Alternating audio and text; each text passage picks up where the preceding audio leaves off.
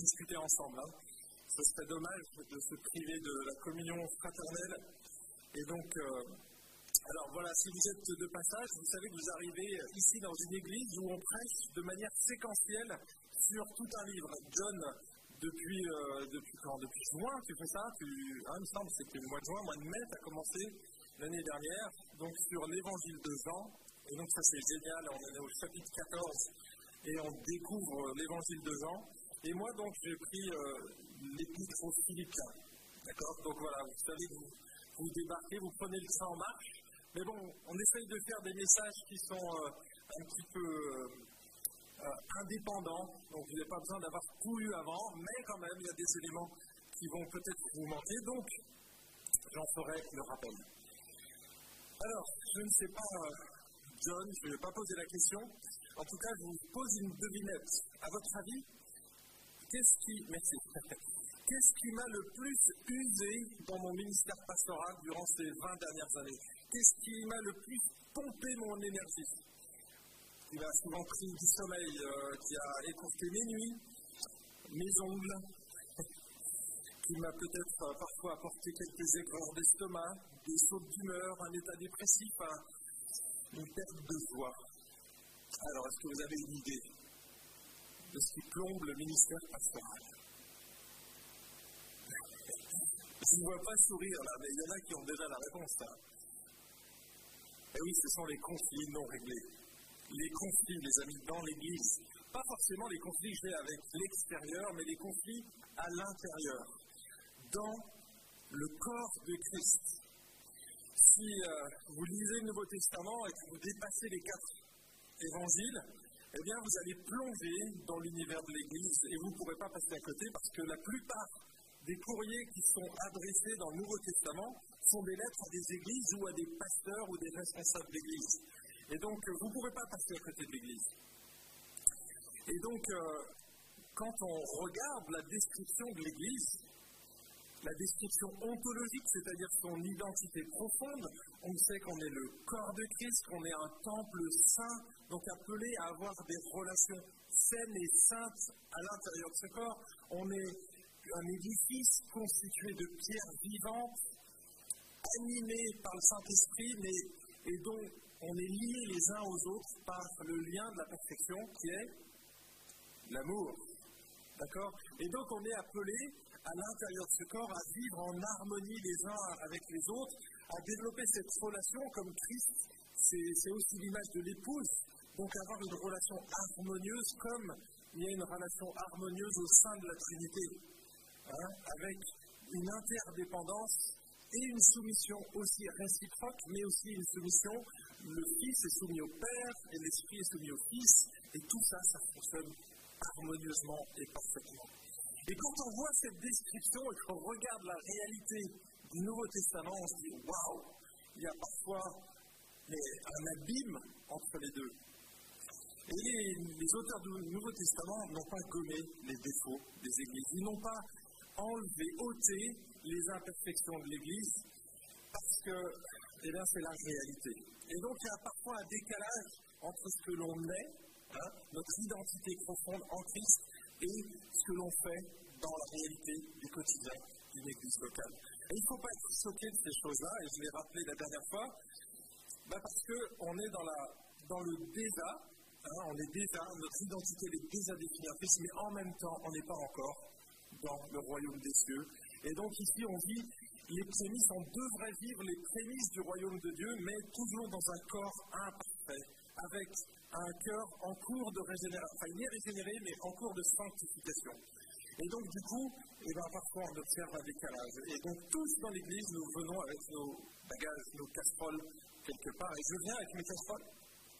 Et quand il y a un conflit, ça me rappelle les miens, les anciens, et parfois j'ai des réactions qui pourraient être viscérales, vous voyez, émotionnelles très fortes, alors que si vous n'avez pas vécu la même chose que moi avant, ça sera complètement insignifiant. Et on vient tous là, dans l'église, avec nos bagages différents. Et donc, devant un conflit, on va réagir différemment. Et c'est normal. C'est normal. Mais Dieu veut nous apprendre à gérer ce conflit. Et c'est ce qu'on va essayer de faire ce matin en regardant et en poursuivant le texte que nous sommes en train de suivre. Donc, là, on est dans le, chapitre 4 de l'Épître aux Philippiens. Et donc, pour les absents, je vous fais un petit rappel ici. C'est que, en fait, on est donc dans une section dans le chapitre 4 où on va regarder les clés d'une vie spirituelle équilibrée. Il commençait à y avoir une instabilité dans l'église de Philippe. Et donc, Paul, à un moment donné, au chapitre 4, il va dire c'est pourquoi? Et il arrive ici, il bascule dans une série d'exhortations aux Philippiens pour qu'ils mènent une vie équilibrée, hein, une vie qui ne soit pas déstabilisante, parce que ça peut être le cas. Et donc, du coup, il donne trois clés, les trois clés qu'on a vues la dernière fois, dans le chapitre, dans le chapitre 4, donc les trois premiers versets, on avait vu cramponnez-vous dans le Seigneur, donc tenez ferme ce que vous avez dans vos versions, donc l'idée, c'est de tenir ferme, les amis, parce que ça va cogner parfois. Accordez-vous dans le Seigneur, faire tous nos efforts pour nous accorder. Et là, il avait parlé de Évodie et et on va y revenir. Et il leur demandait de s'accorder, de s'aligner, comme elles n'y arrivaient pas. Et eh bien, il demande à une tierce personne, donc un médiateur, pour les aider à régler leurs différents, leurs désaccords. On ne sait pas la nature de ce désaccord, mais on va voir ce que c'était ou ce que ce n'était pas tout à l'heure. Et puis, une chose qui nous mine, hein, les conflits, eh bien, c'est la première chose qu'on perd, c'est la joie.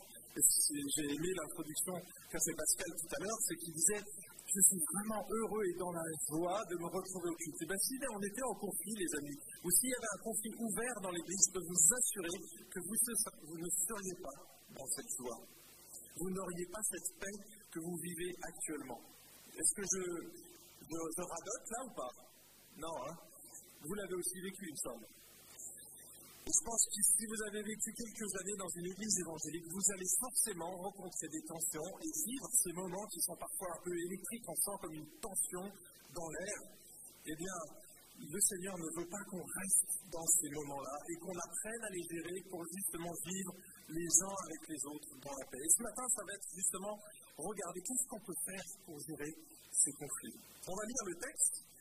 Et là, je vous demande d'être attentif parce que c'est la, seule parole 100% inspirée. Alors bien sûr, quand je vais citer la Bible aussi abondamment ce matin, mais c'est la seule parole 100% inspirée. Donc, je ne veux pas vous demander de vous lever, mais je pourrais à la limite. Allez, on va se faire. C'est une fois n'est pas coutume. Lisons debout la parole de Dieu. On veut la respecter. Hier, on a eu euh, une journée de formation à la prédication et on a essayé de mettre l'accent sur l'importance de la parole de Dieu parce que c'est elle qui nous, est notre, notre guide et elle seule. Que votre douceur soit connue de tous les hommes. Le Seigneur est proche. Ne vous inquiétez de rien, mais en toute chose, par la prière et la supplication, avec des actions de grâce, faites connaître à Dieu vos demandes. Et, la paix de Dieu, qui surpasse toute intelligence, gardera vos cœurs et vos pensées en Christ Jésus. On pourrait relire dix fois ce texte, et moi je l'ai mémorisé en fait, parce qu'il est, fondamental. Et je pense que c'est un des textes que j'ai le plus utilisé dans les moments de conflit. Je vous invite à vous asseoir, sinon vous serez comme moi, tout le long debout, mais vous allez voir, c'est pas simple. Premier point que j'aimerais soulever, il n'y en aura que deux ce matin, c'est cultiver le pardon entre vous. Et ça, je le tire du début du verset 5. Que votre douceur soit connue de tous les hommes. Et là, vous vous demandez certainement, mais quel est le rapport entre la douceur et le pardon? Eh bien, en fait, si on regarde le mot douceur, il n'est pas repris textuellement comme ça dans d'autres versions. Il est en fait mentionné que cinq fois en tout dans le Nouveau Testament, et donc, je voulais attirer votre attention sur la, manière dont les traducteurs de la Bible l'ont traduit. Alors ici, j'ai pris la version Colombe, d'accord? On verra d'autres versions après, mais dans la version Colombe, le chapitre 4, il est traduit ici par douceur. Regardez ce que disent donc la, même version, toujours dans le Nouveau Testament, et ce sont les quatre occurrences, c'est-à-dire les quatre fois où ce mot est répété dans le Nouveau Testament. Il n'y a pas d'autres. D'accord? Et donc, ce qui est intéressant, c'est de regarder un petit peu à chaque fois dans quoi il est glissé ce mot pour essayer d'en comprendre vraiment le sens. Parce que le mot douceur, c'est un autre mot en grec en fait. Et on, le verra tout à l'heure sur d'autres citations. Ici, il n'est pas traduit par le mot douceur la plupart du temps. Regardez 1 Timothée 3, parce qu'il parle des anciens, des, euh, des, caractéristiques d'un ancien. Il faut qu'il soit, il ne soit, ni adonné au vin, ni violent, mais indulgent, pacifique, désintéressé. D'accord? Vous voyez, ici, c'est en opposition à l'addiction et à la violence. Donc le terme qui est traduit par douceur ici, c'est indulgent. Intéressant. Tite 3, verset 2. alors là, là, pour le coup, c'est des diacres. De ne dire de personne d'être pacifique, modéré, plein de douceur envers tous les hommes. Et vous voyez, le, le plein de douceur, le mot douceur, il est après, c'est pas le même. Mais le mot qui est traduit en Philippiens 4, c'est modéré, ici dans ce. Donc vous voyez ici, on parle de gens, et c'est entouré de, de gens qui sont pacifiques, qui cherchent la paix, des gens qui sont modérés, qui ne vont pas grimper dans les tours, vous voyez, et qui vont, euh, qui vont faire un esclandre alors qu'il y a eu une toute petite chose qui s'est passée. Jacques 3, 17. La sagesse d'en haut est premièrement pure, ensuite pacifique. Tiens, on retrouve exactement la même terminologie, et ce n'est pas le même apôtre. Hein Alors, ce n'est pas un apôtre d'ailleurs, c'est le frère Jésus ici, Jacques. Il dit modéré, c'est traduit par modéré, conciliante, pleine de miséricorde et de bons fruits, exemple de duplicité et d'hypocrisie, encore une fois, collé avec le côté pacifique, modéré. Hein, Quelqu'un qui est apaisant. Vous en connaissez des gens comme ça. Des gens qui sont apaisants. Hein amortisseur. Des gens Citroën, c'est génial. Euh, 1 Pierre 2, 18, un autre apôtre utilise encore le même mot.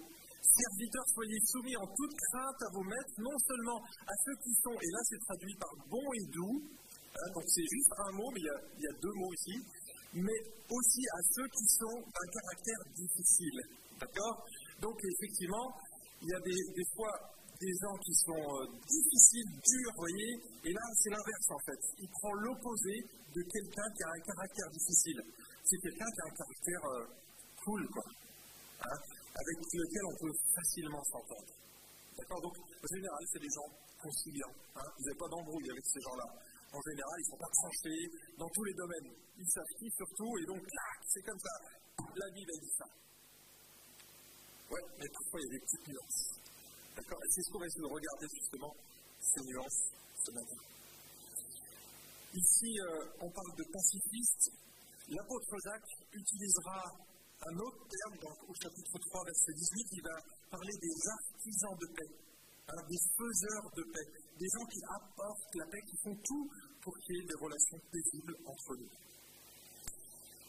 Dans d'autres versions, alors là je vous ai cité que la colombe, mais on va trouver des traductions où ça va, donner soit un mot, soit une expression. En mots, on a le mot clémence, le mot tolérance. Hein, J'aime pas trop aujourd'hui utiliser tolérance, parce que ça ne veut absolument pas dire la manière dont on l'utilise aujourd'hui dans notre société. Hein. Tolérer, ça veut dire accepter tout. Eh ben non, tolérer, c'est justement supporter quelque chose avec lequel on n'est pas forcément d'accord. Donc c'est ça l'esprit de tolérance, la clémence non pas le prénom, mais la clémence, être clément, d'accord? Ok, on va essayer de trouver un accord. Il y a encore une autre expression, la miséricorde envers les échecs des autres. On trouve ça dans une traduction, ou indulgence face au manquement des autres. Voyez Et donc ici, on a, on a un petit panel un petit peu, et j'ai regardé un, un, commentaire, donc là c'est MacArthur qui m'a interpellé. J'en ai lu plusieurs, mais il était vraiment pertinent. Il dit le mot qui correspondrait le mieux en français, donc ici dans Philippiens 4.5, est peut-être le mot bienveillance. L'humble bienveillance qui donne la patience de supporter l'injustice, la disgrâce et les mauvais traitements sans rendre l'appareil, sans devenir amer et sans chercher à se venger. Je trouve ça intéressant quand même, ça va beaucoup plus loin que le simple mot douceur ici, et donc on pourrait paraphraser plus justement, à mon avis, le verset 5, ainsi, on dirait que votre bienveillance, ou bien que votre indulgence, votre modération et votre, ou votre miséricorde soient connues de tous les hommes. Vous voyez, c'est comme ça qu'il faudrait presque traduire ce texte-là. En somme, que vous ayez la réputation d'être une église gracieuse, remplie de chrétiens conciliants et bienveillants. Voilà ce que veut dire ici le verset 5. Et il semble que cette compréhension et cette interprétation du mot simplement douceur, elle colle beaucoup mieux au contexte de Philippiens. Juste avant, il vient de parler d'Égonie et saint hein deux collaboratrices, deux chrétiennes authentiques qui ont leur nom inscrit dans le livre de Dieu. C'est pas rien quand même.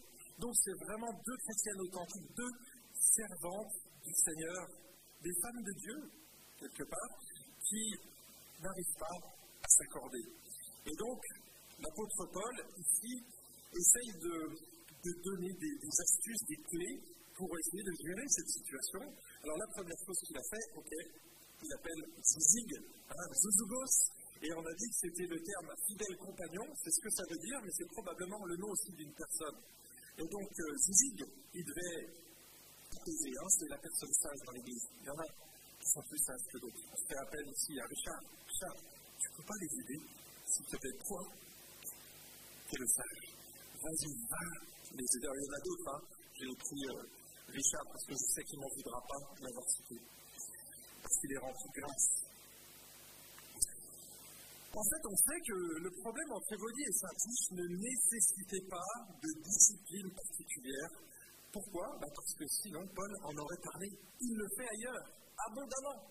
Et vous savez que Paul, c'était un érudit, il connaissait la Torah. Et l'un des passages euh, essentiels, et on va dire que c'est peut-être le passage clé d'une église en bonne santé, c'est d'appliquer la discipline avec grâce, mais de prendre ce que Jésus nous a commandé. Alors il l'a fait à plusieurs endroits, on regardera le chapitre 5, mais j'aimerais ici arriver au chapitre 18.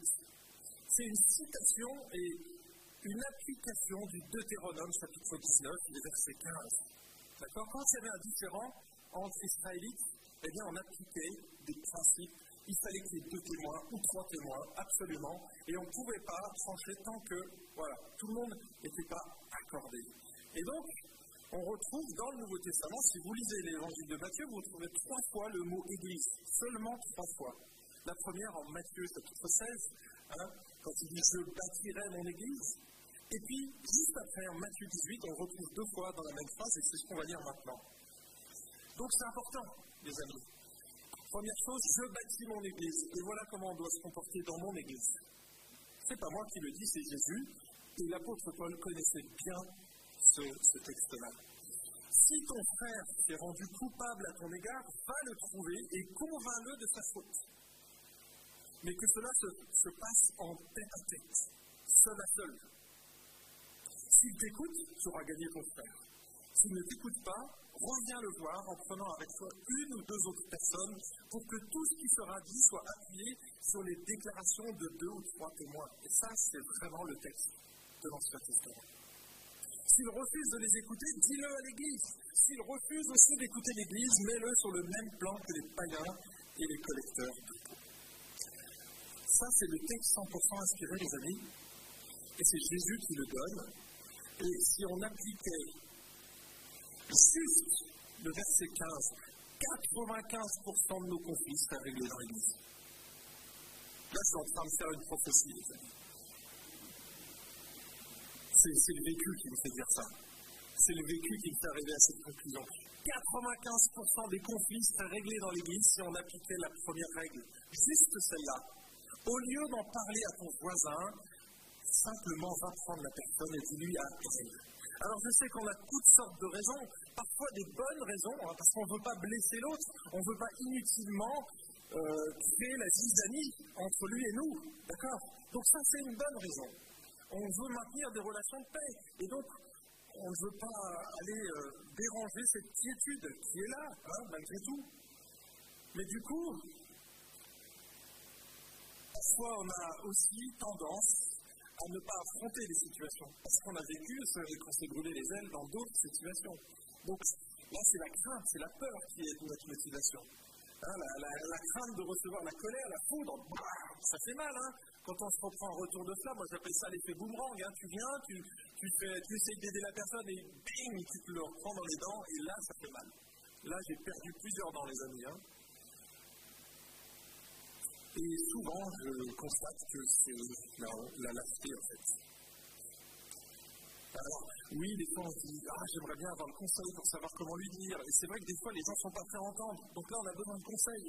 Mais bien souvent, tu n'as pas besoin de conseils. Tu sais exactement ce que tu dois faire, mais par l'acheter, tu ne dois pas le faire. Voilà, ça c'est ma réalité à moi. Et donc on en parle à d'autres, et, bien sûr, qu'est-ce qui se passe? Et quand ça flûte, ça commence à se déformer, à s'amplifier, et on a vu la dernière fois les 14 étapes d'un conflit, et pourquoi ça part en cacahuète quelque part. Et donc là, vous voyez, si on appliquait simplement ce principe, ensuite c'est un processus Hein? donc si avec ton frère tu n'arrives pas à t'accorder, bah ok, tu vas prendre des témoins, parce que là c'est vraiment quelque chose d'important, il faut qu'il y ait des témoins. Et puis bah, là, ça peut prendre des semaines, des mois. Et puis si c'est toujours pas réglé, bah, dis-le à l'église. À l'église, parce que là c'est un problème quand même majeur qui va déstabiliser complètement l'église, qui peut créer une division. Et donc il ne faut pas qu'on en arrive là. Donc il faut essayer de, couper la branche qui est pourrie. Mais ça, c'est dans une circonstance. Dans d'autres circonstances, c'est peut-être plus celle où vous au culte le dimanche matin. Matthieu chapitre 5, Sermon sur la montagne, Jésus donne une autre consigne. Donc vous voyez, selon le contexte, selon la gravité de la faute, selon les conséquences qu'elle peut avoir dans le corps de Christ, eh bien, on n'applique pas les mêmes principes. D'accord? Quand moi, mon enfant euh, était petit, je lui disais surtout, tu ne touches pas mes outils. C'est dangereux, qui perd, c'est dangereux. Euh, une scie sauteuse, une visseuse, euh, ça peut être dangereux potentiellement quand il était petit. Aujourd'hui, je lui demande de l'utiliser parce que je veux qu'il bosse avec moi. Vous voyez Et donc, on ne donne pas les mêmes consignes parce que déjà la maturité est différente et ce n'est pas le même moment. Et donc, on ne donne pas les mêmes applications au même moment. Quand vous allez chez le médecin, il ne va pas vous donner le même traitement si vous avez un rhume ou si vous avez le Covid. On est d'accord? Eh bien, la Bible, elle fait la même chose. C'est-à-dire que quand on est dans une circonstance, on applique un principe biblique, et quand on est dans une autre circonstance, on applique un autre principe biblique. D'accord C'est pas la Bible, elle dit, oui, elle dit dans le contexte. C'est pour ça qu'on prend énormément de temps à décrire le contexte. Et là, c'est Évodie et Saint-Tiche, le contexte. D'accord Donc, si Évodie et Saint-Tiche venaient au culte, c'est Matthieu chapitre 5 qu'il fallait qu'elles appliquent. Si donc tu présentes ton offrande à l'autel, D'accord Et que là, tu te souviennes que ton frère ou que ta sœur, c'est Évodie ou Saint-Tige, a quelque chose contre toi, laisse-la ton offrande devant l'autel et va d'abord te réconcilier avec ton frère, puis viens présenter ton offrande. Apparemment, ils n'y arrivaient pas. Vous n'avez pas réussi. Donc, elles avaient probablement essayé d'appliquer, et là, elles n'avaient pas réussi à faire ça. Donc, il appel à quelqu'un d'autre, à un médiateur. Aide-les. Aide-les. Verset 3 aidez, s'il te plaît, à régler ce conflit. Alors, visiblement, Évodie et Saint-Tiche n'avaient pas ce problème-là. On va toujours, dans ce j'ai adapter le traitement en fonction de la gravité de la maladie et de l'impact qu'elle peut avoir sur les autres, et dans notre cas, sur les membres de l'Église. D'accord? Mais, mais, si on veut appliquer systématiquement dans chaque détails de la vie, des certains principes bibliques sur la discipline, hein, le fait de reprendre, de redresser quelqu'un, de corriger, eh bien, les amis, on peut vite finir comme des ayatollahs. Hein, la police de l'Église. Et là, on fait appel aux anciens. Hein, les anciens, souvent, ils sont perçus comme les gendarmes. Oui, ils sont perçus comme les gendarmes. Vous savez pourquoi? Parce que les chrétiens ne mettent pas en pratique le verset 15 de Matthieu 18. Et ça prend tout le temps, souvent, pardon, pas tout le temps, mais souvent, des proportions inutilement à cause de ça. Donc si vous voulez préserver vos anciens, si vous voulez que votre pasteur garde ses ongles, ses cheveux, qu'il les garde aussi, ça serait bien. Eh bien, s'il vous plaît, mettez en pratique le vertical. Ça nous soulagera grandement.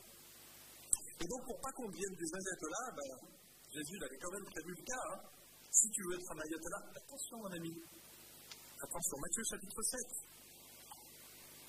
Vous avez euh, probablement la version ne visez pas. J'ai pris une version qui me semble plus correspondre au sens ici, le verbe juger, c'est ici ne condamnez pas. Parce qu'on est appelé à juger, hein, quand on redresse quelqu'un, excusez-moi, mais c'est du jugement. On juge, mais on essaye d'être le plus impartial possible, le plus juste possible, et comme on a du mal, on condamne facilement. Donc là, il nous dit, ok, ne condamnez pas les autres pour ne pas être vous-même condamné, car vous serez condamné vous-même de la manière dont vous aurez condamné, et on vous appliquera la mesure dont vous aurez servi pour mesurer les autres. Ça fait mal, là. C'est l'effet boomerang, ça. Hein? Ah oui, tu m'as dit ça dans telle circonstance, mais comme toi, tu n'es pas parfait, paf, je mets le doigt juste là où ça fait mal, parce que je sais que tu n'es pas parfait, et c'est ça, et ça, ça te revient dans les dents, et tu as un bon dentier pour la suite.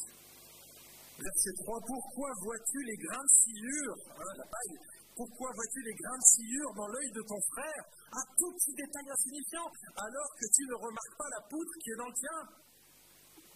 Comment oses-tu dire à ton frère, laisse-moi enlever cette sciure de ton œil alors qu'il y a une poutre dans le tien? Hypocrite, commence donc par retirer la poutre de ton œil et alors tu verras assez clair pour ôter la sciure de l'œil de ton frère. Ici, il n'est pas en train de dire qu'on ne peut pas aider l'autre, d'accord? Mais si tu le fais, mon ami, prends soin de faire le ménage chez toi avant. En paraphrasant, Jésus dit que avant d'enlever la poussière sur le meuble de ton voisin, tu feras bien de commencer par vider tes poubelles qui débordent. C'est facile. Enfin, honnêtement, je suis un expert dans ce domaine. Je vois facilement, parce que quand on connaît bien la Bible, on voit facilement les défauts des autres. Vous n'avez pas remarqué ça on avait dit, mais ça, mais oui, pourquoi il ne fait pas ça ah. Tiens, on va prendre un miroir, et on va te regarder. Tiens, ah, tiens, avec tes gosses, comment tu fais? Oh J'aurais beaucoup de choses à redire quand même hein, sur ton éducation. Ah, et puis tiens, au travail, là, hop, au volant de ta voiture. Oh, intéressant ce que tu as dénoncé chez l'autre, là. Tu as dépassé combien de fois le compteur? Que celui qui n'a jamais eu de PV en Suisse lève la main. On a inauguré tous les radars de la région entre Genève et Mont-Chablais. Ah, je peux vous dire que l'État est plus riche aujourd'hui. On l'a pas fait sciemment, mais les amis, je ne peux pas vous accuser de mal rouler, hein, parce que moi j'ai dépassé. Alors des fois c'est 3 km/h, 4 km/h, ça, ça fait encore plus raser. Hein. J'étais presque dans le trou hein, au golf. mais juste à côté. Et Marie, t'as perdu. C'est la main. Alors vous voyez, ces principes que Jésus a développés dans le Nouveau Testament, ils sont repris de manière euh, parfois différente dans les contextes des églises, et on retrouve celui-là dans Galates, chapitre 6, versets 1 et 2. Frères, si un homme vient être surpris en quelque faute, vous qui êtes spirituels, c'est-à-dire vous qui avez fait le ménage, qui avez vidé vos poubelles, d'accord? Redressez-le, et là c'est le mot douceur, mais l'autre mot douceur, avec un esprit de douceur. Ok prends garde à toi-même. Hein? Prends garde au boomerang qui va te revenir dans les dents si tu ne le fais pas avec douceur. De peur que toi aussi tu ne sois tenté. Portez les fardeaux les uns des autres et, accomplis, pardon, et vous accomplirez ainsi la loi du Christ. L'idée ici, c'est pas de condamner, mais c'est de restaurer la personne. Et donc, ici, on voit que la forme a autant d'importance, voire peut-être plus d'importance que le fond. Je vous donne un exemple. Lorsque mon épouse me reprend sur une faute ou une négligence, hein, moi j'ai tendance à laisser mes chaussettes traîner. Ouais, c'est pas très enthousiaste. Et donc, quand elle me le dit, gentiment, ça passe. Je les prends, je les mets dans le linge sale. Hein. on, ne règle pas notre linge sale en famille. On a un bac pour ça, on le met dedans. Et ça m'arrive de me négliger, je me lève, attention, enfin bref. Et donc, quand elle me le dit euh, brutalement, t'as encore laissé traîner tes chaussettes, à votre avis, comment je réagis? Eh ben, je les laisse.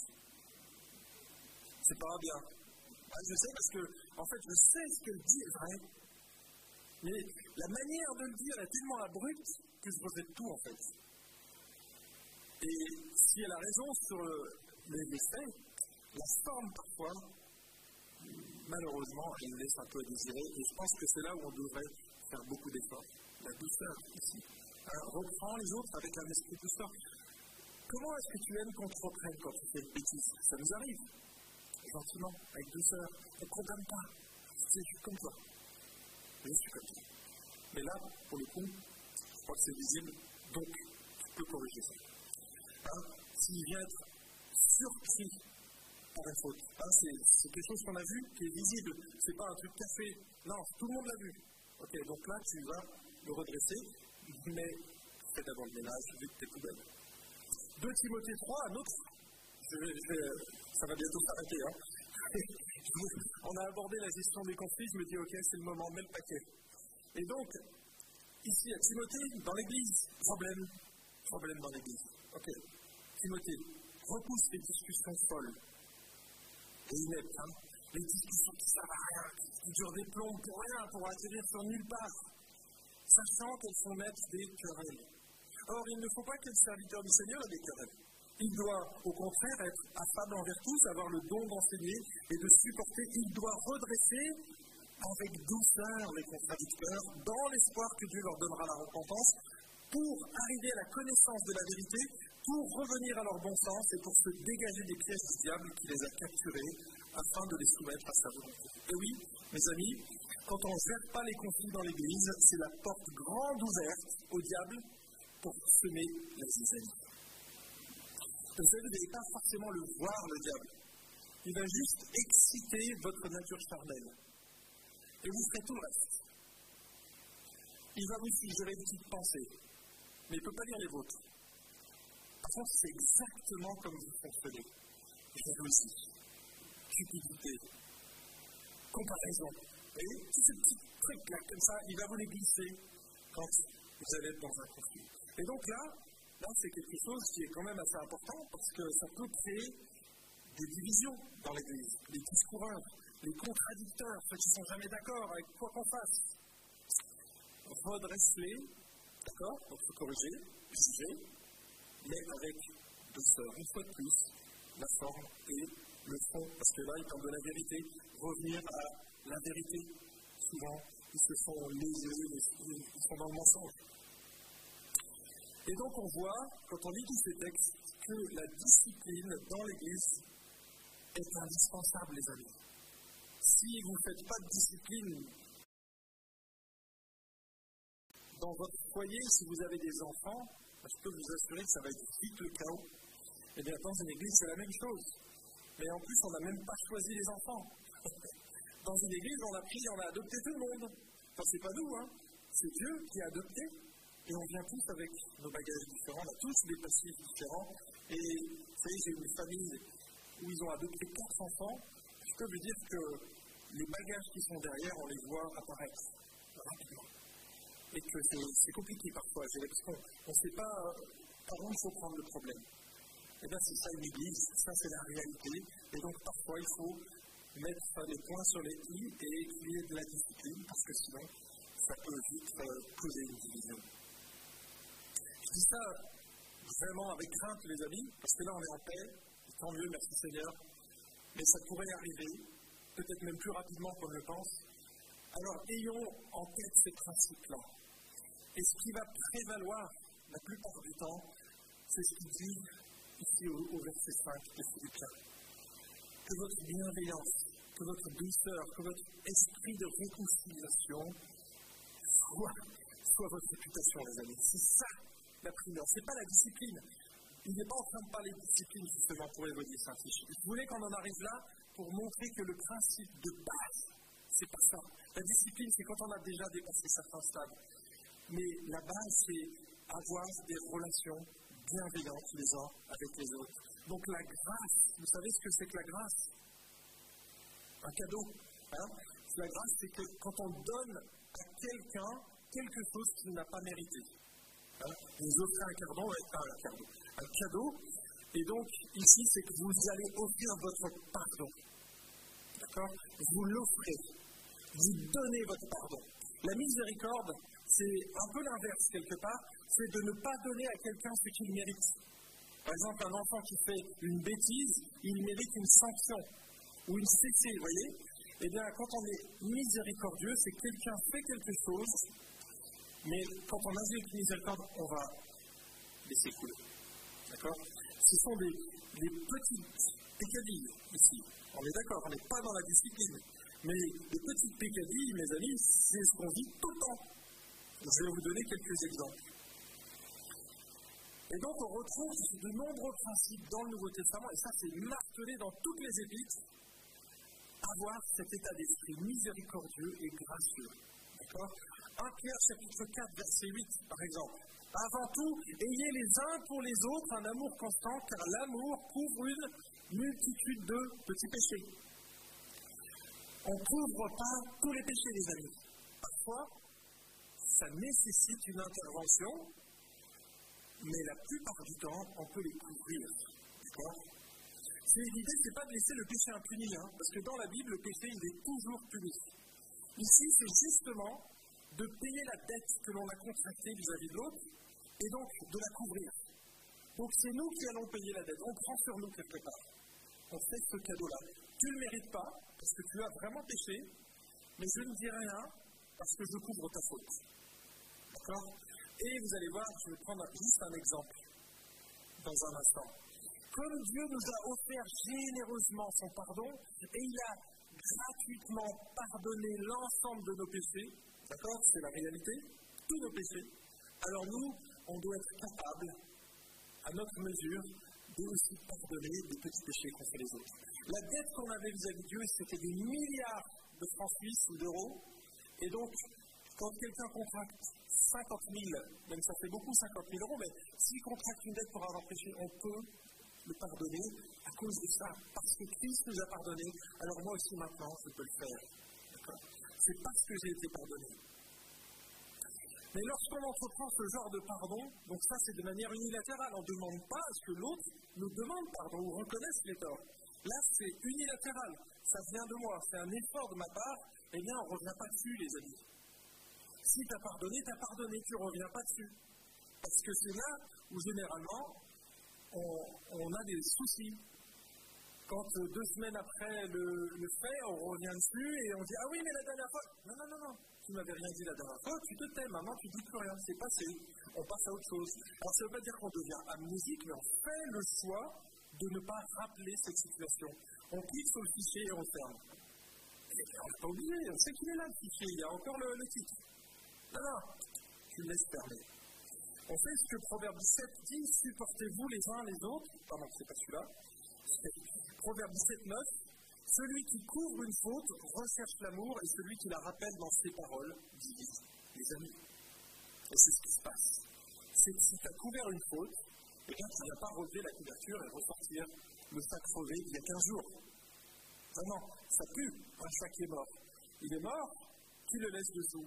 Parce que dès que tu le déterres, ça sent pas bon.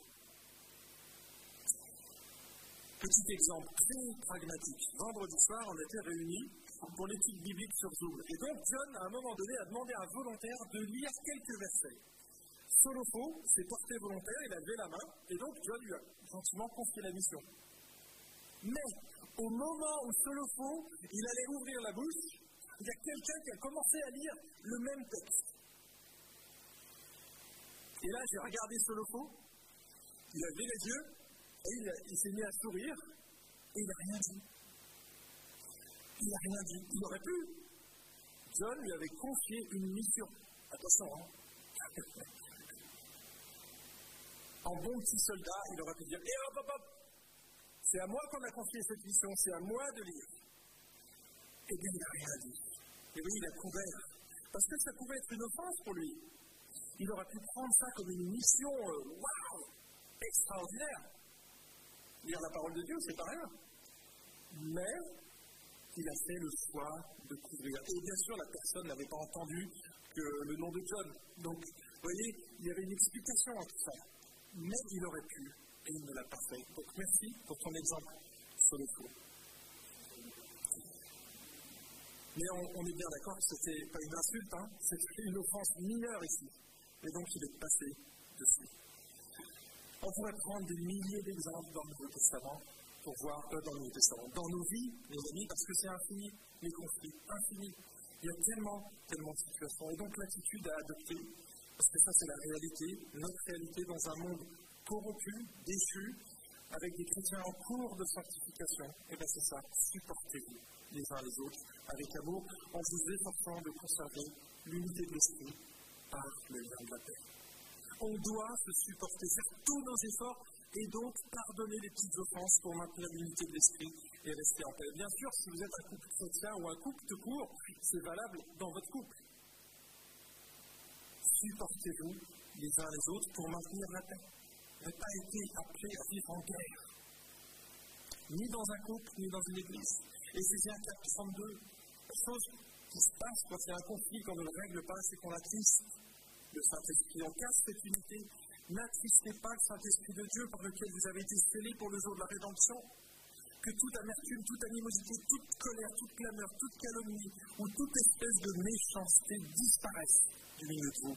Soyez bons les uns envers les autres, compatissants, vous pardonnant réciproquement comme Dieu vous a pardonné. Voilà l'attitude que devaient cultiver les Philippiens. Ils devaient imiter Dieu. Ils devaient user de grâce, user de miséricorde, de générosité les uns à l'égard des autres pour ne pas attrister le Saint-Esprit et pour maintenir l'unité et la paix dans le corps de Christ. Je pourrais presque m'arrêter là. 40 minutes. Est-ce que je m'arrête là? Parce que j'ai encore un deuxième point. Je pense que je vais m'arrêter là. On va rester là-dessus. On va rester là-dessus. Et on va demander au Seigneur peut-être de faire une, petite introspection personnelle ce matin. Moi, j'ai été parfois interpellé par Matthieu 5. Si tu sais que ton frère a un problème, vas-y, on est là, on est dans la circonstance, les amis. Vous êtes venus donner votre offrande, Seigneur, apporter vos louanges. Peut-être que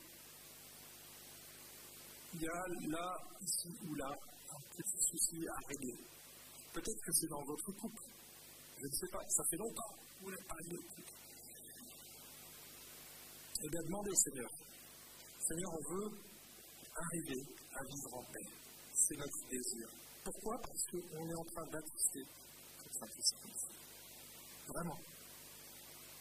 Et c'est pour notre bien que le Seigneur nous, met ces règles-là, de nous supporter, de nous efforcer. On a un effort à faire. Donc, euh, on va juste prendre trois minutes pour réfléchir à notre vie, balayer un petit peu les rapports professionnels, dans l'église, dans la famille, tous les cercles où on rencontre des humains et où on peut être potentiellement en conflit. Demandez au Seigneur qui pointe peut-être, qui mette juste le doigt, et surtout, surtout ne laissez pas ce point-là suspens. Réglez-le. Allez, réfléchissons une minute.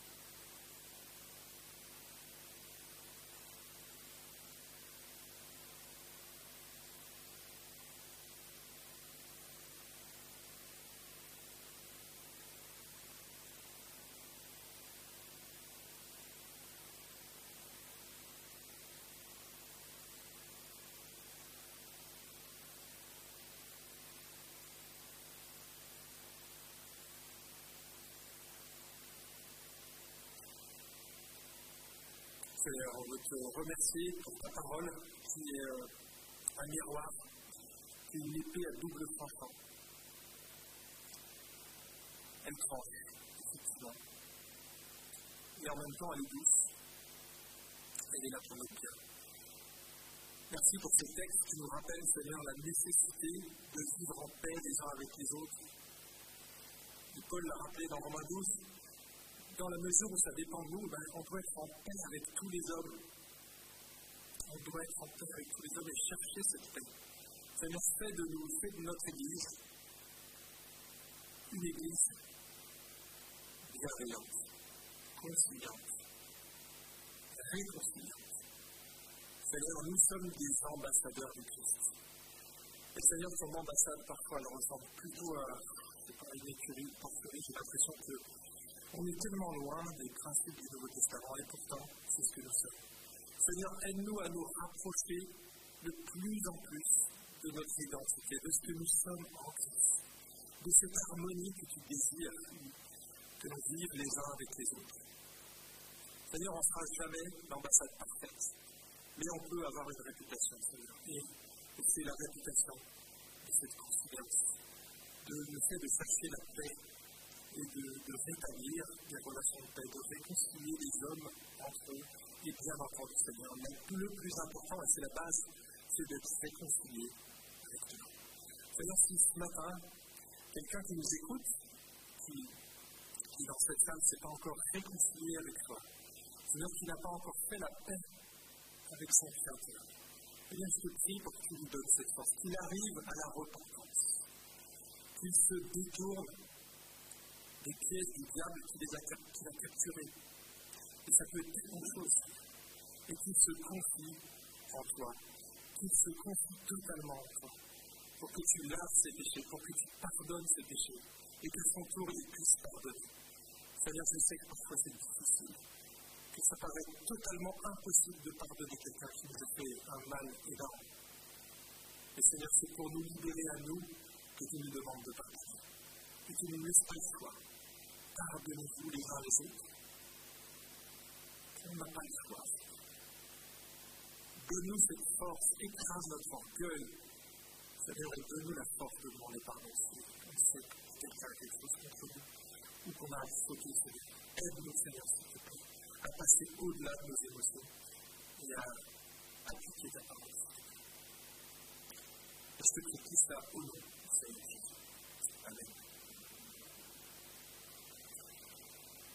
Et mes chers amis, cette semaine, vous avez une mission. vous avez avec vous la réputation de l'EIG, de cette Église. Et donc, cette semaine, ce que je vous demande, c'est d'être connu pour tous les hommes, comme des hommes réconciliants ou conciliants, des hommes modèles, des hommes et des femmes, hein, on a entendu, des hommes et des femmes modèles, qu'on puisse vous connaître pour être des faiseurs de paix, des artisans de paix. C'est votre mission cette semaine. Et vous allez voir que le Seigneur va utiliser ça pour amener peut-être des gens ici ou chez vous autour d'une table à discuter c'est tellement bon de pouvoir euh, manifester cette paix parce que nous, on est en paix avec Dieu. On sait qu'on n'est plus en guerre contre Dieu parce que Jésus, il a payé notre dette Et donc, si Jésus a payé notre dette, 100% de notre dette à la croix, alors nous, on doit tout faire pour réconcilier les hommes aujourd'hui avec Dieu. Ça, c'est notre deuxième mission. Soyez des ouvriers de paix et réconciliez les hommes avec leur créateur.